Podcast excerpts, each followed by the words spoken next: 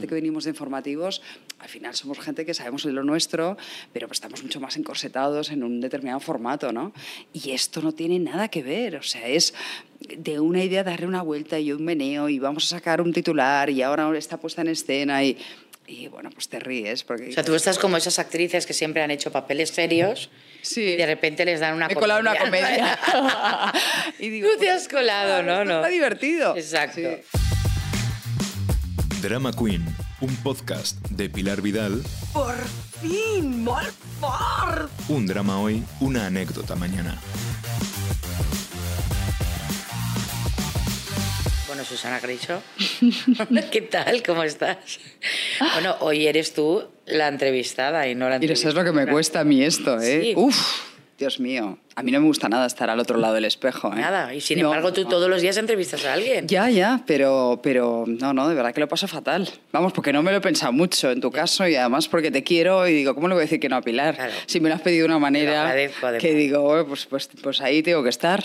Te lo agradezco porque además me apetecía mucho y me apetece mucho también que la gente te conozca. Este es un podcast que se llama Drama Queen y la mayor parte de las invitadas que han venido hasta ahora también hay hombres dramas, ¿eh? Sí. Que vendrán. Eh, son dramáticos, pero en tu caso yo creo que tú no eres nada dramática. No, yo no soy muy dramática. ¿Pero por qué? No. ¿Cómo has conseguido no serlo? No, pues fíjate, eh, es que soy muy, yo soy muy pragmática. Mm. Yo no sé si es porque soy la pequeña de, de siete hermanos, entonces me ha tocado toda la vida, pues eso, ser muy práctica, muy racional. Mm, Yo soy un poco el coche escoba en mi familia, entonces, bueno, pues mis hermanos eran bastante rebeldes, a mis padres le hicieron la vida bastante imposible y cuando me tocó a mí, pues eh, quise facilitar las cosas. Entonces, pues... Pero tú cuando viene un problema, lejos de decir, uff, qué mal, tal, lo buscas solución. Lo veo como un reto. Inmediatamente, Sí, ¿verdad? lo veo como un reto. Y de hecho me ha pasado en ocasiones que, que la gente se colapsa y, y yo veo mm, el plan B, el C, es decir, que, que tengo como reacciones muy rápidas. Incluso en, en algún momento que he tenido pues, algún accidente, algún susto, me sale un punto que, que no sé, a veces digo, pues, me tendría que haber dedicado a, a ser policía bombero o algo así, porque Claro. pues, sí tengo ahí como un arranque rarísimo, ¿no? Sabes apagarlo todo y Sí, solucionar. no, no, no sé hacer nada, pero, pero vamos, sí que es verdad que, que me, me sale un, un punto así como muy activo cuando, cuando las cosas se tuercen. Y, y no, me, no me suelo hundir cuando hay un problema. Eh, O sea, lo, lo afronto y lo batallo y, y lo intento solucionar en la medida de mis posibilidades. Pero no, no soy muy de drama, no. Y de hecho, eh, de pequeña a mí me gustaba mucho la psicología y, y siempre, bueno, pues eh, pensé que iba a acabar siendo psicóloga porque las amigas me contaban siempre las penas y les decía, no, pues oye, pues no, pues enfócalo así y tal, que luego me he dado cuenta que era un poco manual de autoayuda, pero yo misma, ¿no? Eh, de Lo mi propia cosecha ya lo postulaba, ¿no? ¿Y Curioso. por qué no llegas a ser psicóloga y, y Pues el dudé, periodismo? dudé mucho entre psicología y periodismo. Yo el último año, el, el COU, me fui a Estados Unidos, ahí estaba también con dudas y mm, me pidieron que hiciera un trabajo escolar y pues eh, la familia tenía relación con un periodista en, en el canal, eh, digamos, de Colorado, Canal 4, y era un, pues, un periodista muy conocido. Y dije, pues le voy a entrevistar. Y fue pisar una reacción y decir, yo aquí me siento cómoda. Yo aquí podía trabajar. Nunca pensé que en la televisión o en la radio, ¿eh? me veía más en, en lo que era prensa. Pero, pero ahí es donde empecé a plantearme seriamente lo del periodismo. Me gustaba mucho escribir, yo era muy rata de biblioteca y una cosa como más pausada, no en ningún caso audiovisual. ¿Y has escrito? He escrito, pero fíjate, ahora me, me cuesta mucho más escribir que, mm, no Que sé, hablar, hacer que- un programa de dos horas de, de televisión, porque eh, cuando escribo le doy muchas vueltas y corrijo y, y nunca me quedo satisfecha con el resultado. Entonces, de vez en cuando hago incursiones, escribo algún artículo, pero al cabo del tiempo digo, es que no me renta, es que paso demasiado tiempo escribiendo. Claro, las que escribís a diario, pues eso ya nos sí, yo pasa, soy capaz de ¿no? escribir 1500 palabras como en 30 minutos o 40. y lo ¿Ves? Fíjate, yo- Pero si yo- tienes tema, ¿eh? Claro. Cuando no tienes tema es muy difícil, ¿eh? Inventar, para mí la ficción es... Pero cuando hay un tema y tienes los datos y estás acostumbrado, eh, lo de esto de A la mente mí- en blanco, nada. A, mí me da mucha envidia cuando veo compañeras de profesión, pues eso, que en las pausas publicitarias escriben, ¿no? Como, como Claro, dice Sonsoles, en el digo, por Dios. claro. O sea, que no, no sé cómo son capaces, y, y más con las vidas que llevamos, que me parece imposible, porque me han, como, como a todas las que estamos en televisión, alguna vez me han ofrecido escribir alguna novela y digo, por Dios, yo creo que es incompatible con cinco horas de programa diario. No sé, no, no, no encuentro los huecos. Porque tú te lo preparas muy bien. ¿Tú te levantas a qué hora? Yo me levanto a las cuatro y media, cinco. Hay días que me cuesta y entonces ya largo a las cinco. Me dejo ese margen de media hora y a esa hora pues me, me pongo a leer toda la prensa. Y, ¿En casa? pues, en casa. En casa tengo ¿Tomas una rutina sí, muy establecida. Primero me tomo un vaso de agua caliente, durante un tiempo estoy leyendo la prensa, luego ya me tomo mis pastillas, mis vitaminas, mi tal, luego me tomo un café y, y a eso de las seis tenemos una reunión de, de escaleta, de programa, donde marcamos un poco el guion. Y ahora lo hacemos telemático, con lo cual pues yo en ese rato pues ya me voy yendo a la tele y bueno, pues ya la rutina de maquillarme, peinarme, sigo leyendo prensa, escuchar las radios y luego pues eh, nada, sentarme en, en mi despachito para las entradillas. Y luego Y las resulta que entrevistas. acabas a la casi las dos menos algo. Acabo a la una y media, Una y media. a esa hora tenemos ya la reunión de escaleta del día siguiente, por lo menos de, de lo que es la primera parte, la parte, digamos, más de política y, y economía y, y temas sociales. eh, y luego la segunda parte, que es más de entretenimiento, esa no, esa ya mm, por la tarde me, me envían los temas y me lo preparo de, de otra manera. Y luego hay gente que puede pensar que te vas a la cama. Que es lo que normalmente haría alguien que ha madrugado tanto. Sí. Pero tú no. ¿Tú a qué hora te sueles No, acostar? ¿A Ahora, 10? fíjate, llevo una semana que no sé qué me pasa, que he venido bastante cansada y estoy intentando echarme una siesta porque, porque no soy de echarme siestas, no me las suelo echar. De hecho, suelo tener las comidas, dado que no casi nunca me voy a cenar fuera. Pues las comidas es cuando yo aprovecho un poco para, para ver a la gente, ¿no? Y, y claro, ahí sacrifico las siestas, por la tarde ya recojo niños, eh, pues me dedico a hacer algo de deporte si puedo y bueno, pues, pues leer. Ahora últimamente disfruto mucho de esas lecturas a las 7 de la tarde al lado de la chimenea. Ese es mi mayor placer. Qué guay. Eh, llevas 17 años, creo, en espejo público.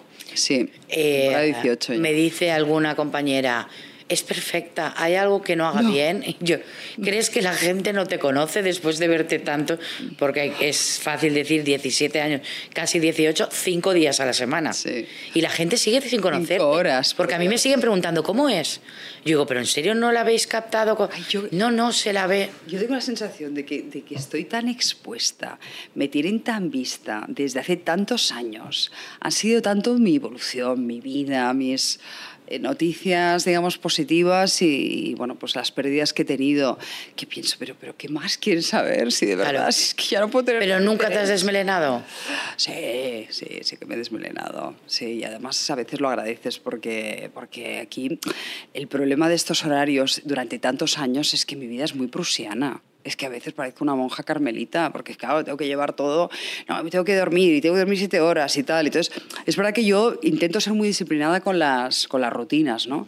Pero de vez en cuando, sobre todo en fin de semana y en verano, necesito soltarme la coleta, porque es que si no, vamos, esto es insoportable. Si no, ya vamos. Claro. Paga y vámonos, ¿no? Pero vamos, perfecta no soy ni mucho menos. No, hombre, ¿eh? claro. Para Está nada, claro. tengo, tengo muchísimos defectos. defecto para que la gente se quede Pues mira, tranquila. soy muy despistada, pero, pero hasta extremos que a veces te sorprenderían, porque, porque tengo, tengo a veces planchas de puro despiste. Con la gente, con los sitios. eh, A veces tengo una capacidad de ubicarme, pero, pero nula. Pu- Puedo estar en un sitio y perderme y a lo mejor es un sitio al que he ido 20 veces. Pero, y, y bueno, ya, ahora ya porque voy tomando prevenciones, pero, pero llego a un parking y hago foto del sitio donde estoy y tal, porque es que me he equivocado de parking, de plaza, está buscando el coche. Bueno, hace años me acuerdo que llegué incluso a denunciar la pérdida del coche y resulta que estaba en otro parking.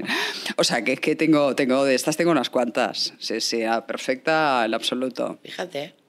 Sí. O sea, que se te da muy bien. Eres muy cuadriculada para unas cosas, pero para otras. Sí, porque ¿sabes qué me pasa? Los despistes me vienen porque a veces me obceco las cosas. Entonces, claro, a lo mejor estoy pues pensando, eh, pues yo qué sé, eh, estoy pensando en la entrevista de mañana, tal. Me, me verás mil veces que estoy con el móvil pendiente, leyendo cosas.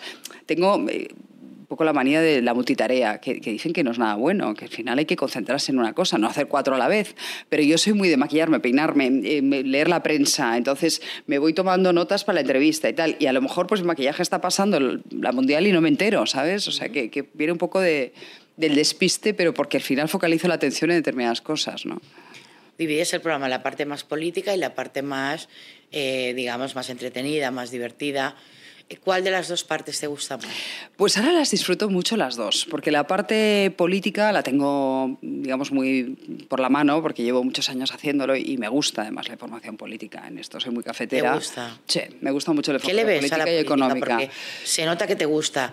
Pues- Me consta que cuando tienes a políticos, que los tienes a todos de primer nivel, disfrutas, porque se te ve que. Sí. disfrutas. Sí, disfruto. La política al final es como un culebrón, ¿no? Y cuando más te metes, más te interesa. Y luego, mm, cuando te abstraes, dices, "Pues, qué tontería, ¿no? Muchas veces, ¿no? Las, las broncas. Pero, pero en el día a día, y después de tantos años, me, me parece interesante y además me gusta mucho también contar lo que hay detrás. Es decir, no quedarme con el titular, que es lo bueno de Espejo, que siempre puedo profundizar y analizar un poquito más y saber lo que se cuece entre bambalinas, ¿no? El, poder tener información de primera mano de muchas de las noticias que nos dan, el, el saber el porqué de determinadas estrategias y el contrastar opiniones, porque al final eh, la riqueza de espejo es que pues, es una tertulia muy plural donde oyes voces muy distintas y hay gente muy bien informada. ¿no? Entonces, para mí también es muy enriquecedor a diario estar en, en esa parte. Y la segunda es entretenimiento y además este año que, que, que no tiene nada que ver el programa con lo que hacíamos anteriormente, yo creo que es más entretenimiento que nunca. Y, y, me divierte mucho, me relaja. Ahora creo que tenemos dos espacios muy diferenciados que en el pasado pues eso no se daba tanto y lo agradezco porque yo ya a partir de las 11 de la mañana, como mucha gente imagino en sus casas, lo que necesito es sentarme en el sofá y entretenerme y reírme y reírme y reírme. Y te ríes. Y me río. Y te estás quedando sin amiga. Me río. Totalmente. sí, Cada día es algo nuevo, te sorprende. A veces me llevo algún disgusto. A veces te has llevado disgustos porque ahora hablas de muchos personajes claro. en la sección que a lo mejor tú a veces sí. no opinas, pero como eres claro. la voz cantante, te llevas todas las broncas. A mí me pasa un poco como a ti, ¿eh? que, que, al final tenemos muchos amigos en esta profesión de muchos años.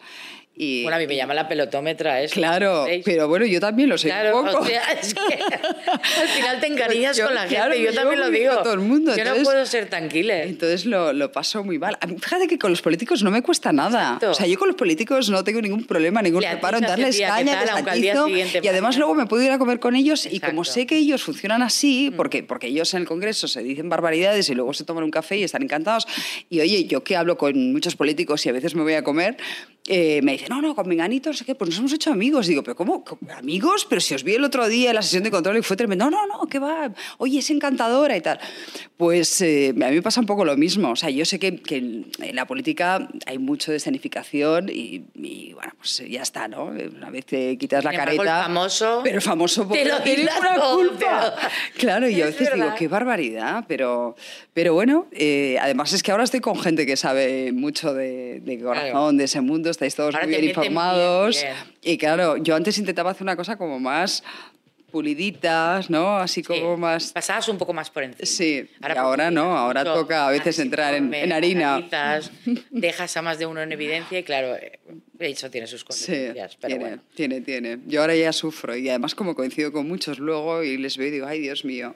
Pero, pero bueno, hay muchas cosas que, que yo soy la primera sorprendida porque tú sabes cómo funciona el programa y hay una parte que se va cociendo, pergeñando mientras yo estoy en directo. Entonces, a mí no dejan de sorprenderme, ¿no? Me- Claro. Lo digo mis, mis compañeros, digamos, de, de Más Espejo, porque de repente tienen unas puestas en escena y, y bueno, pues son unas sorpresas, digamos, para el público y para mí misma que, que, en fin, son muy llamativas y, Pero está bien que te muy creativas. Claro, por eso. Sí. Muy creativas y muy Sí. divertidas. No, eso es, es muy de agradecer, yo pienso, la, la creatividad en televisión, ¿no? el entretenimiento. Yo ahora sí que tengo la sensación de que, de que estoy aprendiendo mucho de entretenimiento, no tiene nada que ver. La Mm. gente que venimos de informativos, al final somos gente que sabemos de lo nuestro, pero pues estamos mucho más encorsetados en un determinado formato, ¿no?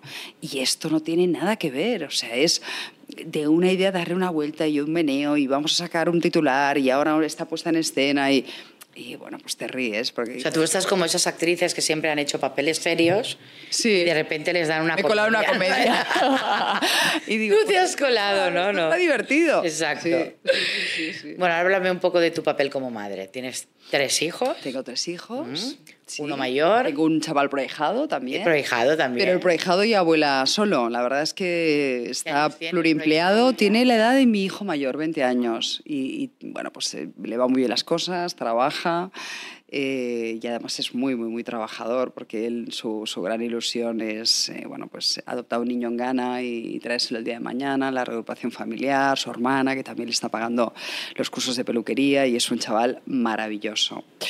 El Escudus, luego tengo a Jan, que lo tengo estudiando en Francia, en, en la Sorbona, y, y es un, bueno, pues, pues chaval impresionante, la cabeza muy bien amueblada, muy...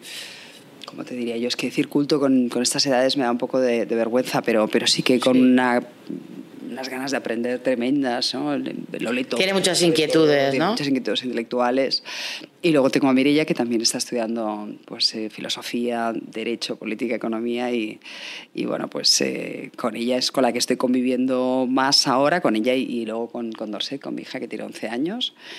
Y, y bueno, pues eh, es un genio ¿Cómo te africano. decidiste por eh, adoptar a Dorset? Porque Pues- cuando mucha gente no lo entendió en aquel momento, porque tú ya tenías dos hijos. Claro, es que yo parece empecé- como que solo pueden adoptar la gente que, que no puede tener hijos. Claro, a ver, yo empecé, yo empecé, fíjate, yo tenía, no sé mucho de dónde me viene, porque es algo un poco irracional. También yo tengo cosas irracionales, para que veas que no soy tan, tan, cuadriculada, tan ¿no? cuadriculada como Claro, parece. dice la gente. Pero, pero tenía muy claro que quería adoptar desde, desde siempre, desde siempre. Y no, no, ya te digo, no sé exactamente por qué. Yo también me llevo bastante por las intuiciones. Y, y bueno, pues eh, el caso es que me quedé embarazada, mire, ella también vino inmediatamente después y, y cuando yo empecé los trámites para el certificado de idoneidad, me dijeron, hombre, lo suyo es que tus hijos mayores sean un poquito más digamos, eh, entrados en años antes de meterte en la adopción, porque, porque los biológicos siempre es mejor que sean mayores. Y, el caso es que, bueno, pues, pues lo, empecé ocho años antes de que me asignasen una niña, Dorset. Eh, se alargó mucho, mucho, mucho el trámite. Empecé en Etiopía, luego me derivaron a Costa de Marfil. Costa de Marfil hubo una guerra civil de por medio, por eso también todo se, retrasó. Y, y llegó un momento que ya dije, "Uf, no sé qué hacer, porque teníamos que repetir otra vez el certificado de unidad.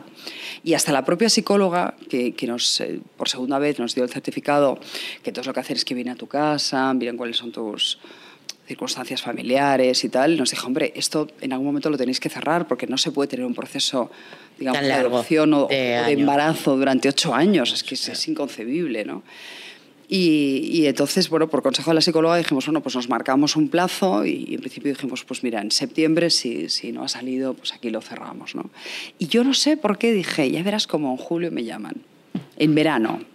Y efectivamente así fue, en verano nos llamaron.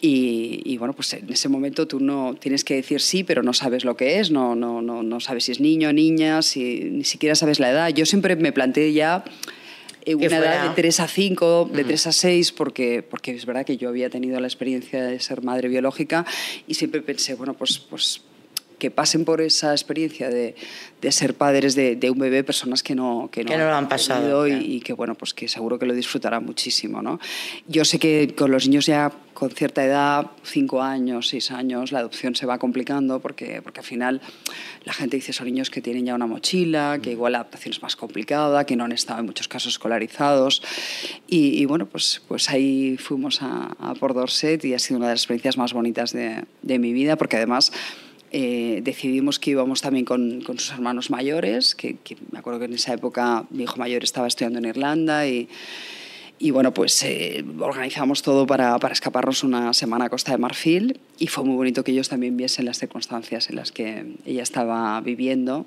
Eh, les yo pienso que les convirtió en personas mucho más empáticas ¿no? y, y ayudaron mucho y bueno, pues a mí me ampararon mucho en, en la adopción, ellos y, y, su padre, evidentemente.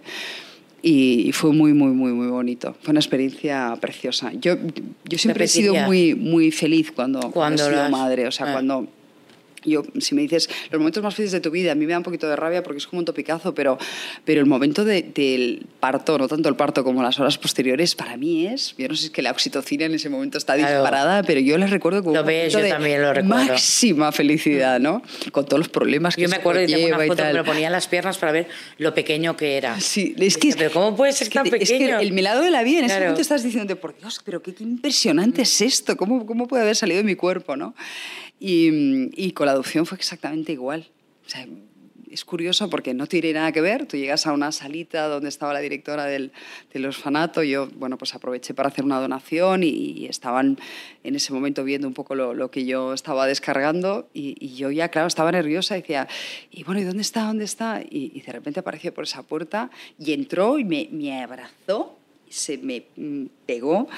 Y, y desde entonces, o sea, y ha sido una conexión inmensa, ¿no? Y se Eh, adaptó pues, bien y- bien. A veces te dicen que, que el apego, eso, a mí yo había leído muchísimo, de- tengo esa manía de, de- a veces De me- documentarte, ¿no? me sobredocumento, ¿no? Y, y es verdad que lees muchos libros y, y hay muchas personas que han tenido una mala experiencia con la adopción. Siempre nos cuentan la parte más bonita de la Mm. adopción, pero, pero hay una parte, digamos, más oscura, ¿no? Y son casos de niños que, que tienen una carga mm, vivencial muy dura y entonces les cuesta mucho, eh, pues, pues eh, de alguna manera, Claro. sí, Cambiar eso, ¿no? Sí, sobre todo eh, el establecer una conexión con, con sus progenitores porque, porque desconfían de los adultos, porque son niños que han tenido experiencias muy malas con, con los adultos. Si no te ven como una referencia ni una Claro, confianza. ni- entonces cuando no hay esa conexión emocional es muy difícil porque además es que cuando no se consigue no se consigue, ¿no?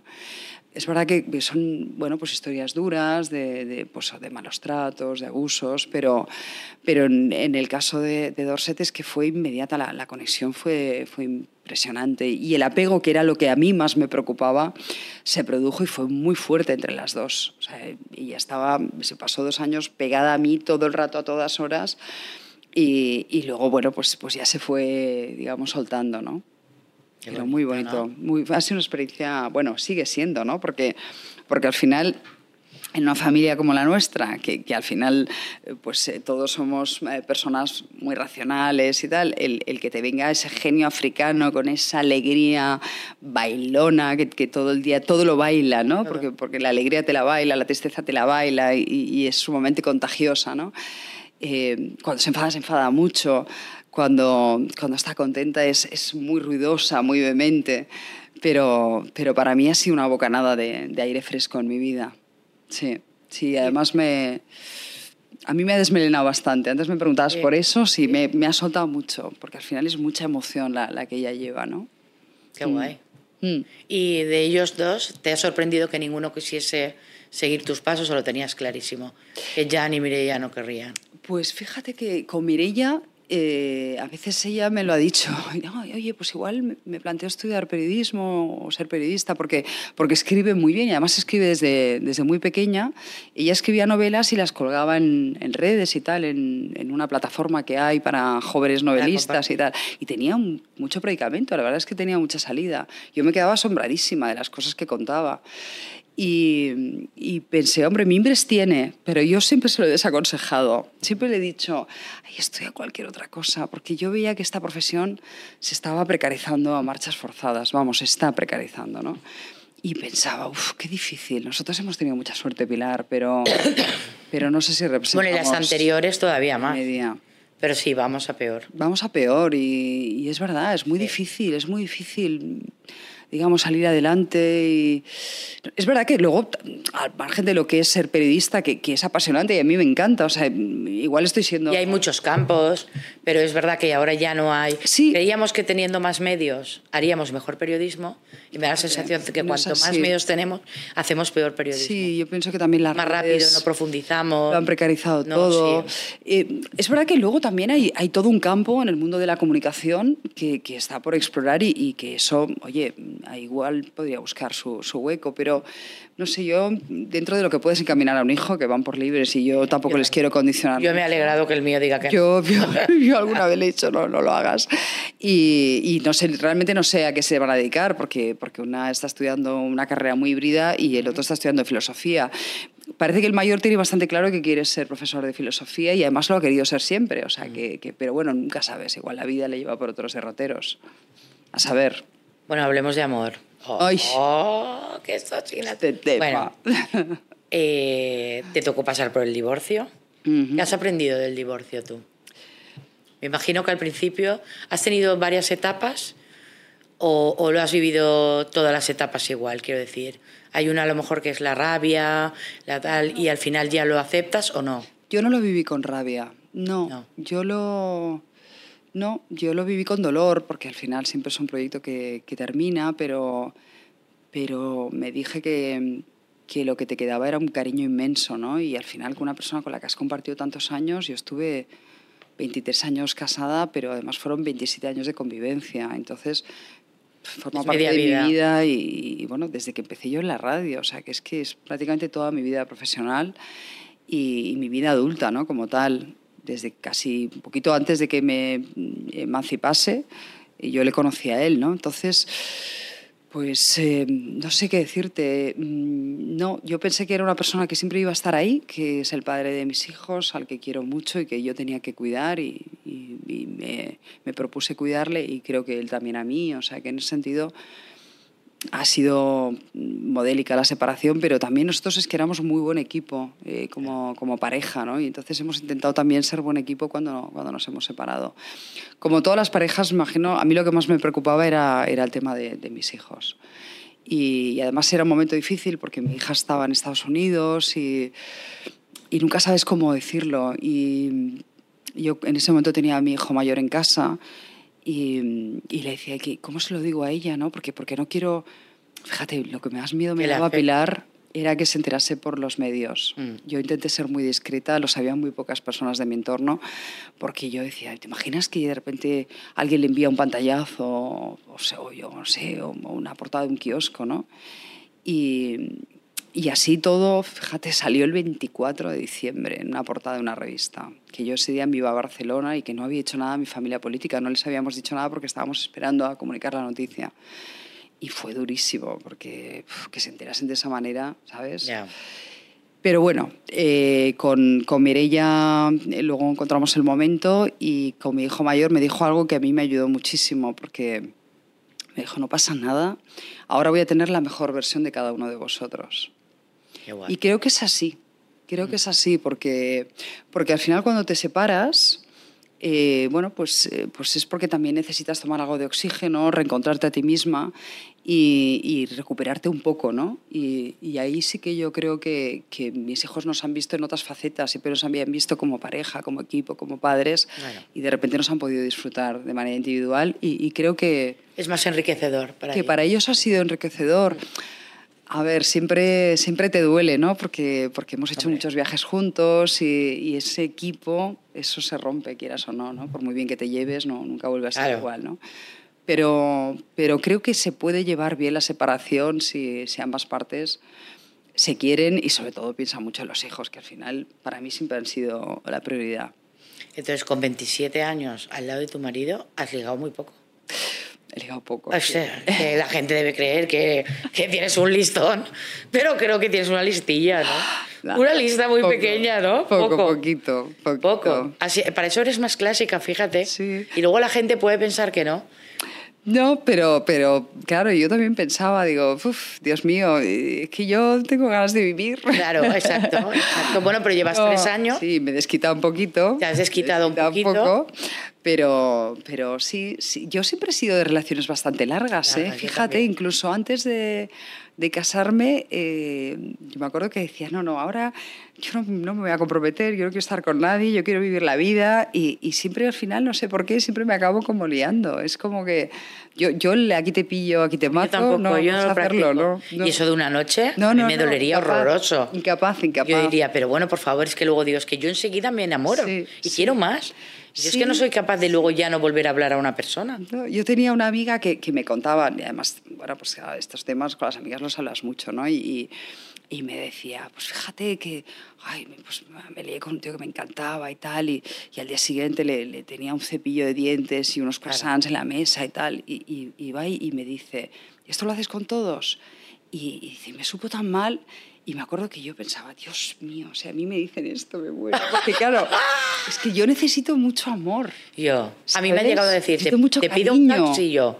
¿Un taxi para qué? ¡Qué horror! Para que me vaya. ¡Qué horror! Me sentí fue el peor momento de mi vida. Pero eso, Pilar, porque, porque yo creo que en el fondo somos muy tiernas. Sí. Y necesitamos que haya, ¿sabes? O Cariño, sea, no somos capaces haya... de desvincular el claro, sexo del amor. Totalmente, yo es, no. No sé, igual es un tema yo educacional, no, lo, no lo sé. Yo, yo, tengo, ya te digo, amigas que sí, ¿eh? Sí, yo también. Pues amigas que me dicen, no, no, yo, también. yo prefiero sexo y el amor es Exacto. que, vamos, es que para mí es un lío. Ah. Pero yo no, yo, yo digo, pues en esto, es que para mí siempre me han cogido De hecho, yo mano. no tendré sexo si no tengo amor. Claro. Y mucha gente me pregunta, ¿y no hace mucho tiempo? Y no te digo, bueno, chica, el tiempo, pues el que marque la vida. Claro. O sea, tampoco hace falta que, que sea ya o todas las semanas, porque no busco eso.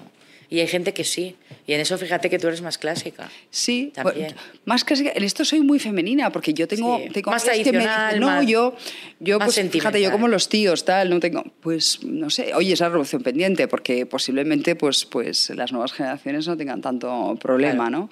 Yo creo que esto tiene mucho que ver también con nuestra propia educación, pero, pero yo sé, o sea, yo sé que soy así y que no podría, digamos, desvincular una cosa de la otra, entonces ya ni, ni lo intento. Y has tenido muchos pretendientes en ese impasse. ¿Alguno? Hombre, ¿Alguno que ¿sabes te ha qué sorprendido? Que las- Solo dime que alguna vez has mirado ese móvil que llevas, que a mí me encantaría que me lo cambiases un día. Dime que, que has mirado y has dicho, Alguno, ¿no? sí, alguno.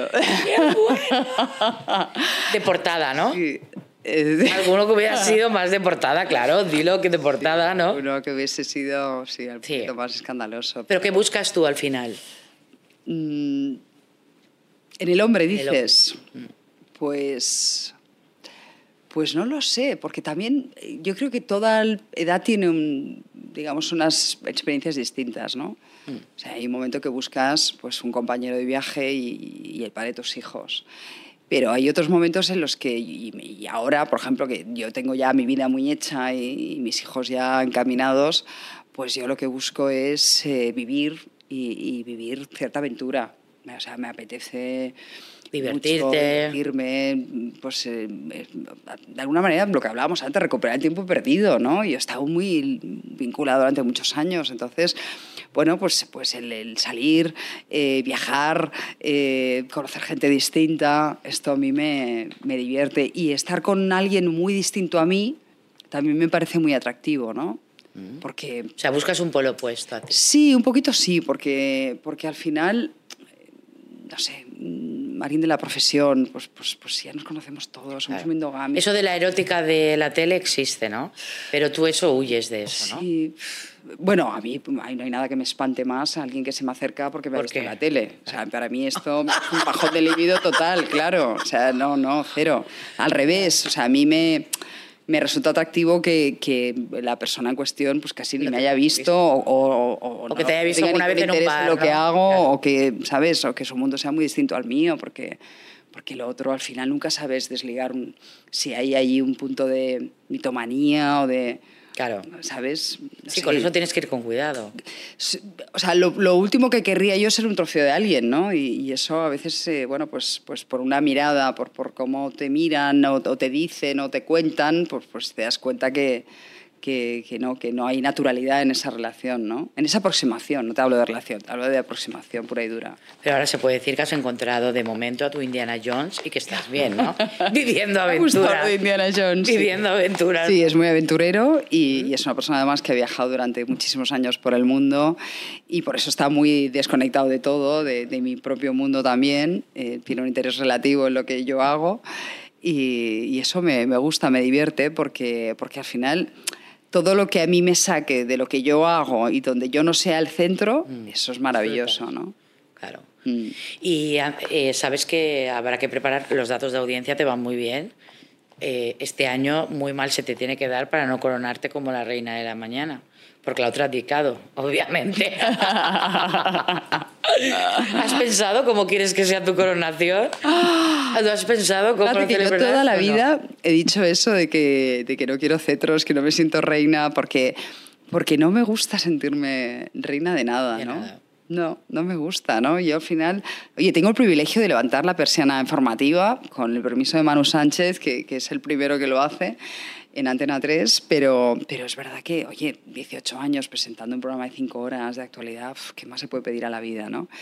Y si encima nos ven y, y somos referencia informativa como somos, porque, porque yo sí que tengo la sensación que más allá de las entrevistas políticas que podamos hacer, eh, marcamos mucho la, la agenda del día ¿no? en, en todos los programas de, de la cadena y, y, bueno, pues somos referencia en titulares en, en muchos periódicos. Entonces, bueno, eso es, es un lujazo, ¿no? Y, y no, con esto yo ya, fíjate, mi, mi, mi punto de orgullo eh, pasa por ahí, ¿no? El, el, tener esa sensación de que, bueno, pues que hay muchos temas que nosotros de alguna manera los, los ponemos en suerte, ¿no? Y además me generamos una vez debates. que me gustó mucho, que aunque la gente creía que erais, eh, que teníais ahí como un amor-odio entre todas las compañeras cuando hubo una época en la que erais Sí. varias en la mañana, que vosotras quedabais a comer una vez al mes. Sí, sí, sí, en el momento en el que además club más de los la reina. decían eso de se odian, tal, no sé qué, la guerra del pinganillo, no se soportan y tal, pues teníamos un, un- bueno, pues al final era un, un amigo común que, que- que coincidió que él nos conocía a todas y fue un poco el que dijo, oye, ¿por qué no montamos una comida? Y, y era Jesús Andreu, ya le doy el protagonismo porque, porque fue él. Él estaba en el programa de Concha, a mí me conocía, conocía también a Ana Rosa, tenía buena relación con Mariló y, y empezamos siendo estas. Y luego se incorporó María Teresa Campos. Y, y era divertido, la verdad es que era muy divertido. Yo recuerdo una. O sea un que mientras la prensa os, os sacaba titulares sin tal, vosotras estabais comiendo tan felices riéndose, para que veas. Claro, yo recuerdo un Claro. encuentro que, que además eh, cada una tenía que pensar en un sitio para comer. Entonces Mariló dijo, voy a ser original y, y las voy a citar en, en el, en el Eurostar, este que está en, prácticamente en Plaza Castilla, Sí. ¿sabes? Que, que van luego muchos futbolistas y tal. Bueno, pues eh, en la planta, no sé si es 30, hay un restaurante arriba.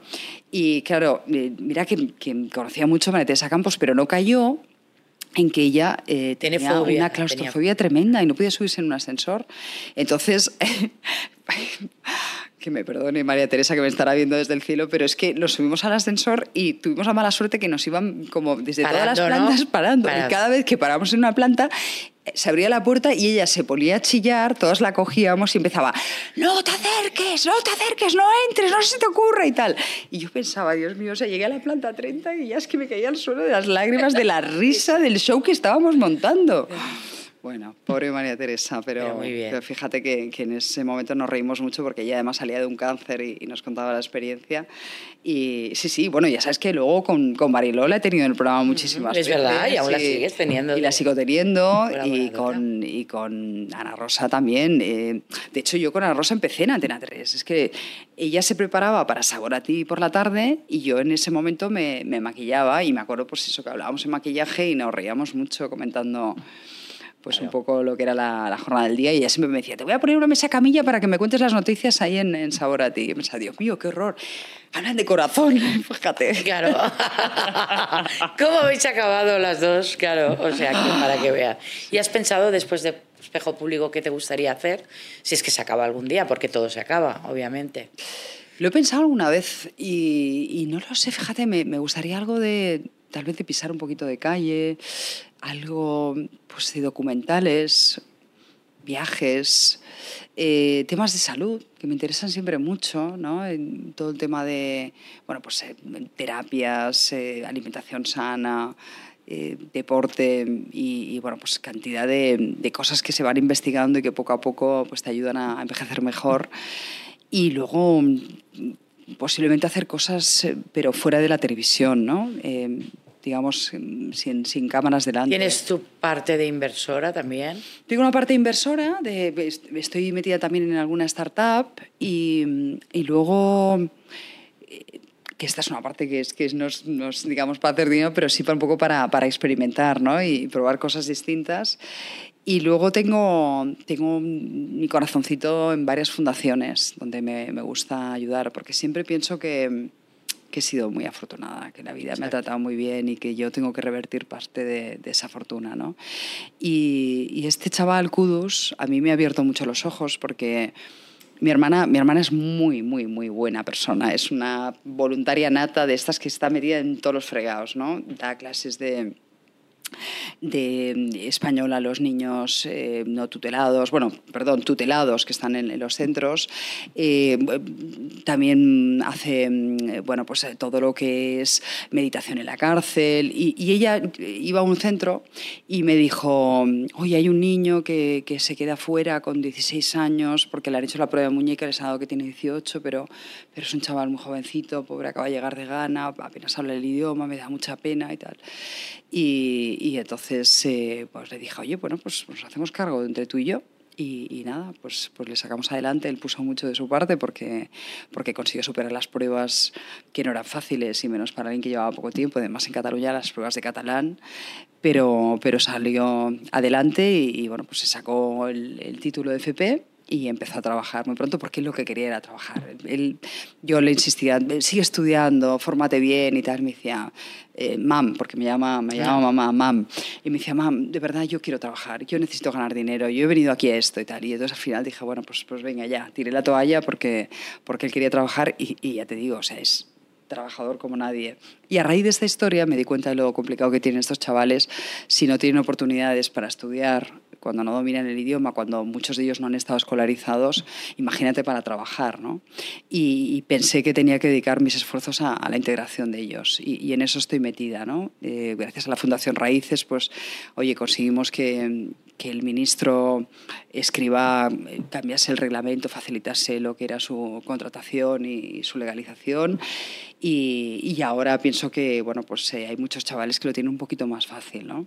Y bueno, eh, me gustaría seguir trabajando en, en este tipo de, de historias, porque, porque ahí te tengo que decir que Lourdes, te sientes muy realizada. ¿eh? Sí, Lourdes Rizábal de, de la Fundación Raíces, eh, bueno, pues me, me, ha abierto los ojos a una realidad que, que al final son los grandes parias de, de, nuestra sociedad y que, y que con un poquito de ayuda, de verdad, tienen tantas ganas de salir adelante, es, es sabia fresca, joven, con, con, una energía, la energía africana ya te digo yo que la tengo muy testada. Que muchas veces lo aprovechan más la mayoría y, claro, que los que lo tienen. No, y son sumamente agradecidos porque, porque cuando se les da una oportunidad es muy difícil que te fallen, porque ellos saben que no hay muchas, ¿no? La, la vida les ha maltratado. Este chaval empezó a trabajar en un campo, en una plantación de cacao muy pequeño, con su hermana, eh, les alimentaba a su abuela, porque bueno, se separó, eh, digamos, la, madre, bueno, es una historia un poquito larga, la, por hacerla corta, eh, y entonces él tuvo que trabajar toda la vida y, y llegó un momento que su propia abuela le dijo, no tengo para alimentar